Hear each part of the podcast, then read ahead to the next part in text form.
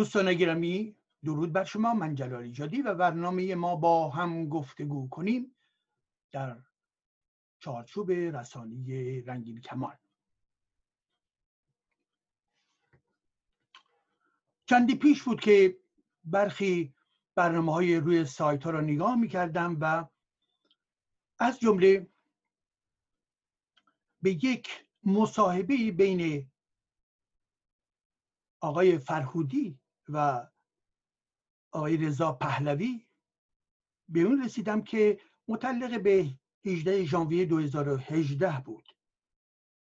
ولی از اونجایی که مهم این مطلبی که می‌خوام خدمتون عرض بکنم و از اونجایی که این شخصیت سیاسی یعنی آقای رضا پهلوی کماکان چنین چه بسا اندیشی رو داره خواستم در چند کلام کوتاه نکته انتقادی رو در ارتباط با یکی از مطالبی که ایشان مطرح کردن در اینجا بیان بکنم.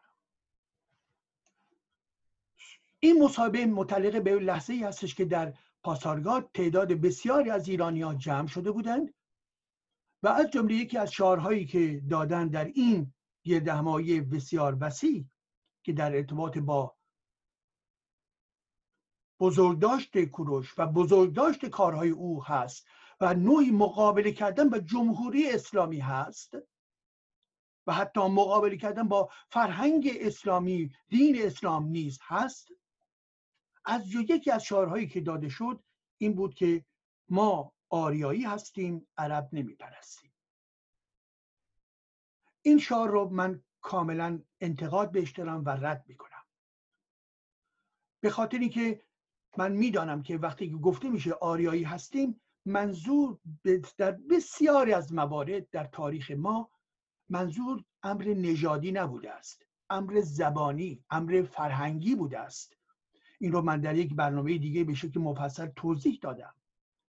بنابراین آریایی گفتن ایرانیان بیشتر جنبه زبانی و فرهنگی داشته است نه به این معنا که اینها به صلاح یک نژاد برتر بودن. ولی کن بودن کسانی که خیلی محدود البته که این رو به جنبه نژادی نیز گرفتن که این امر کاملا قابل انتقاد هست و خانایی با تاریخ ما نداره.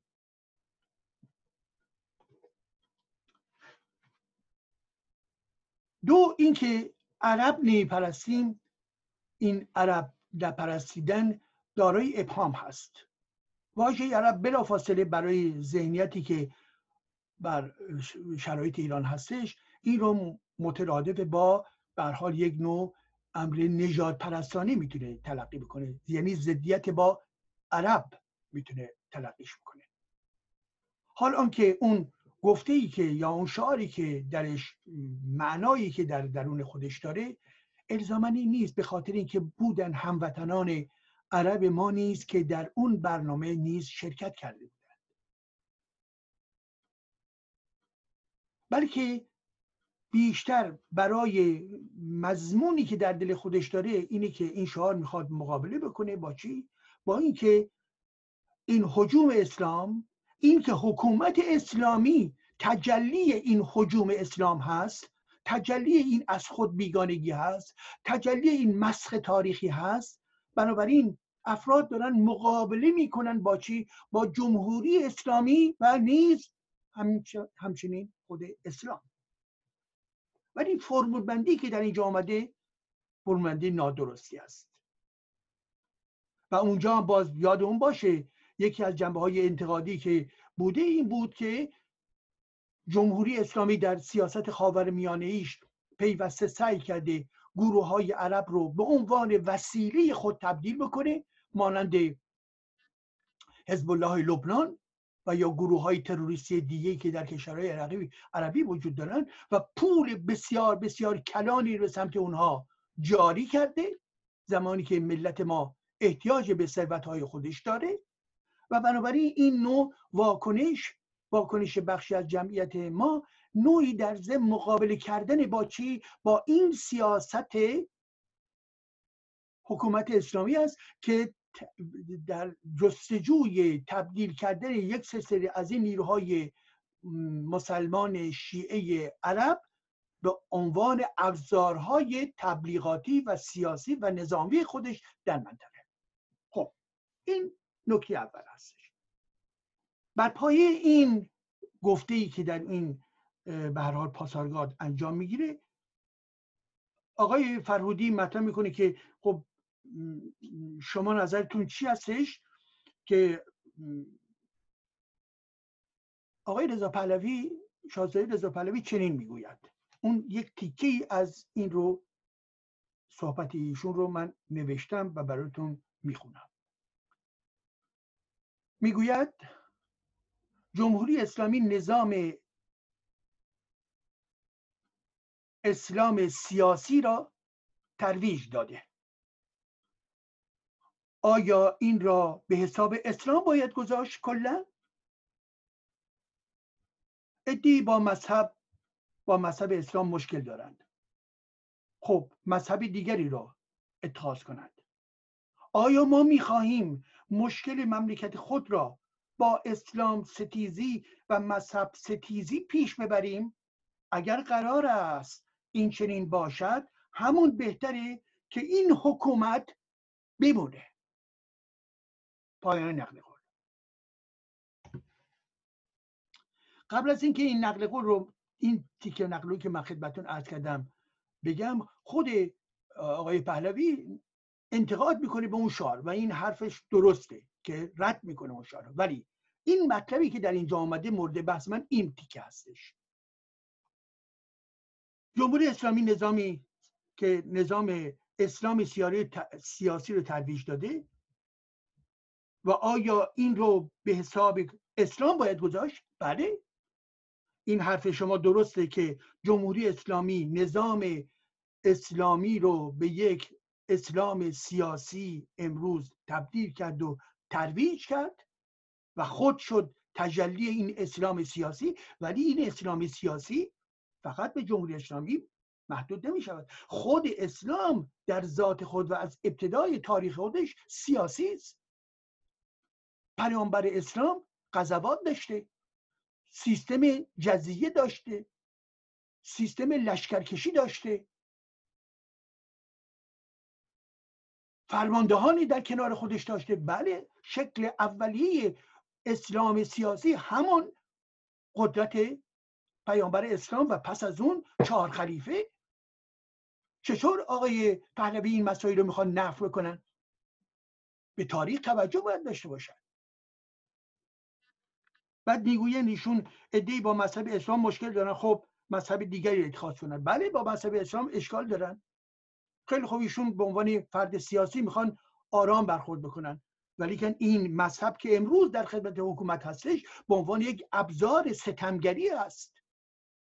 و منی که محقق هستم در در درون این دین در درون این مذهب ما دارای در درون این مذهب عنصر دیکتاتوری عنصر تعبد عنصر استبداد نیز وجود داره. و بنابراین زمانی که میاد تبدیل به حکومت میشه بناگزیر این دین جز دیکتاتوری کار دیگه ای نمی‌تواند بکند. خیلی خوب. اگر اگر اینجا گفته میشه که برن اگر مشکل دارن برن به مذاهب دیگه اینجا باید اعلام بکنه آقای پهلوی که این مشکل در چیز؟ هم در سیاست جمهوری اسلامی است و همین که خود این تولرانس اون بردباری در درون دین اسلام وجود نداره در درون قرآن وجود ندارد. ایشون به عنوان یک لیدر سیاسی داره صحبت می‌کنه. بسیار خوب. ولی حقایق رو نباید پوشاند. در درون قرآن آمده است که کافرها منافقها مرتدها مشرکین یهودها همه اینها در واقع باید اوت بشوند و یا حتی اونها رو باید شکنجه کرد و نابود کرد و از خانه هاشون بیرون کرد و از سرزمینشون انداخت بیرون. این وجود داره.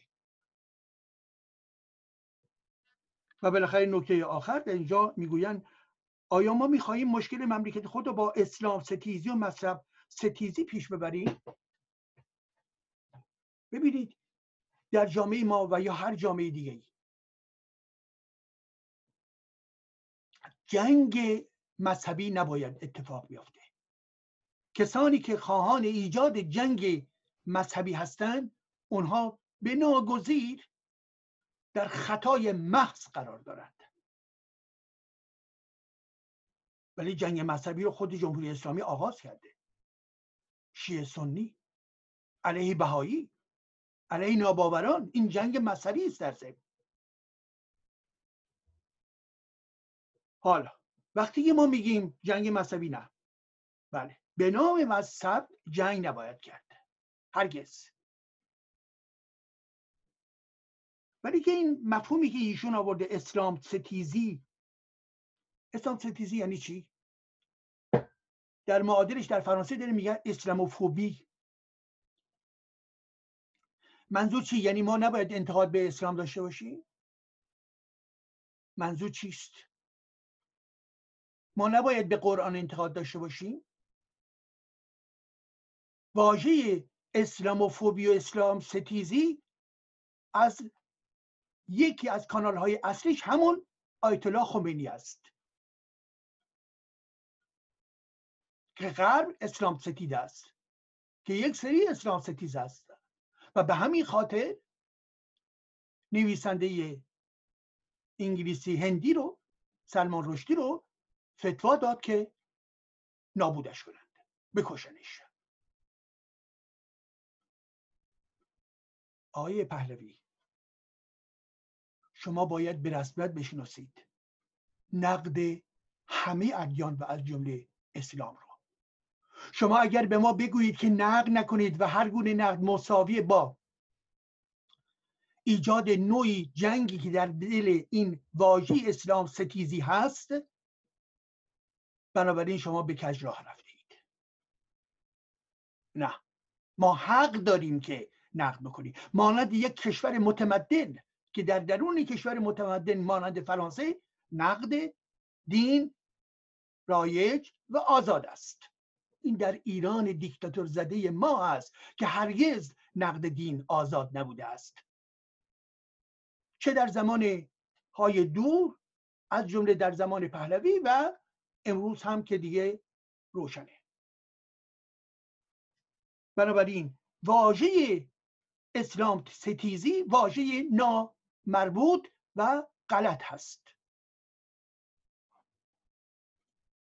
و به این خاطر هستش که این جمله شما آیا می‌خواهیم مشکل مملکت خود با اسلام تسیدی؟ نه مشکل مملکت ما یکی از مشکلات اساسی مملکت ما مسئله دین هست.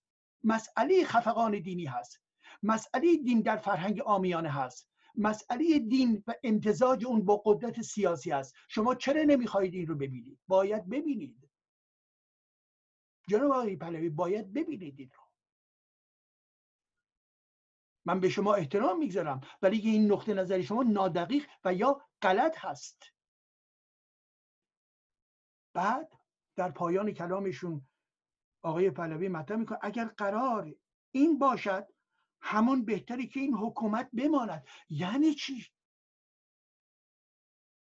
اگر کسانی هستن که با مخالفت با اسلام دارند اینها باید حرفشون رو بزنن. شما حق نداری جلوی اونها رو بگیرید. حکومت اسلامی تمام امکانات رو برای حقنه کردن این دین به کار برده. انسان ها در جامعه ما درست کاملا درست حق دارن که به هر دینی اعتقاد داشته باشند ادامه بدن به کیش خودشون. به ایمان قلبی خودشون. کسی که بخواهد ایمان فردی رو ازش بگیره بناگزیر دیکتاتور خواهد بود. این درست. کاملا درست. ولی دین مداخله در امر سیاست و حکومت نباید بکنه و در ضمن ما باید آزادی باید داشته باشیم که بدین انتقاد بکنیم. مگه دین در جامعه رایج نیست؟ مگه این همه مردمی که دیندار هستن از شکم مادرشون دیندار شدن نخیر از درون اجتماع گرفتن از خانواده گرفتن از مدرسه گرفتن از حکومت اسلامی گرفتن. پس مایی که به دین اعتقاد نداریم و ناباور هستیم ما نیز حق داریم نظریات خود رو در انتقاد دین بگوییم. و این به معنای اون مضمونی که شما به کار بردید که می‌گوید به نحوی به اصطلاح دین ستیزی که معناش رو می‌خواهید به ما بگویید به عنوان در واقع جنگ مذهبی نخیر به همچین چیزی نیست. دین ستیزی غلطه. اگر انتقاد به دین هست بله درسته مسلمه که درسته. و به علاوه اینجا شما وقتی که مطرح می‌کنید اگر قرار این باشد که هم اگر قرار این هست پس بهتری که این حکومت بماند یعنی چی؟ شما متوجه هستید چه حرفی رو دارید می‌زنید؟ یعنی ما باید سکوت بکنیم در ارتباط با دین در ارتباط با شیعگری در ارتباط با امام دوازدهم این جامعه. باید سکوت بکنیم باید در خرافه بمانیم. اگر بخوام لب بگشاییم اون وقت بنابراین شما حکم می‌کنید که بهتری که همین حکومت بماند. یعنی چی؟ این حرف چه حرفی هستش؟ شما باید به خود انتقاد بکنید. ما امیدوارم در روزی دیداری با هم داشته باشیم که راجع این مطالب به شکل گسترده تر صحبت بکنیم. ولی شما یک شخصیت سیاسی هستید آیه پهلوی. می‌خواهید نقش لیدر داشته باشید. من این رو می‌فهمم. ولی ما به عنوان روشنفکران حق داریم که همه چیزها رو مورد نقد قرار بدهیم. قدرت سیاسی و دین و همچنین خرافه در ذهنیت توده ها. همه چیز در ذهنیت من روشنفکر قابل انتقاد هست. و کسانی هم که در بخشهایی از جامعه به این رسیدن که اسلام رو نمی‌خواهند باید آگاهانه و آشکارا و اوریان بتوانند این حرف را بزنند.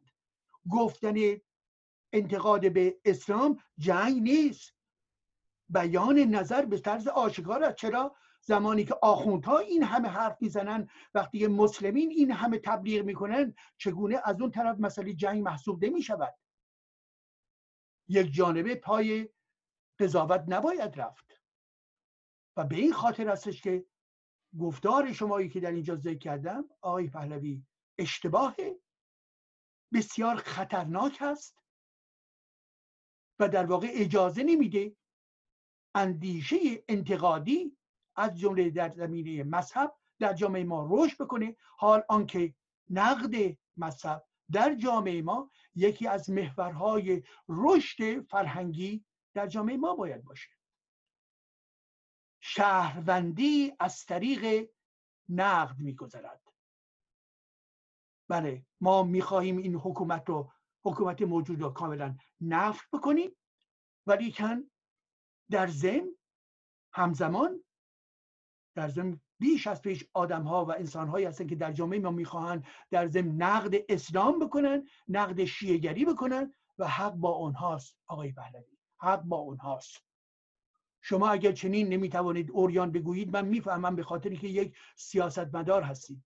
ولی اجازه بدهید که همه روشنفکرانی که آزاد اندیش هستند و یا جوانانی که بیش از پیش آزاد اندیش شدن و می‌خواهند خود را از اسلام نجات بدهند بگذارید اونها نیز آزاد باشند. و این آزادی یک ارزش بزرگ برای جامعه انسانی است.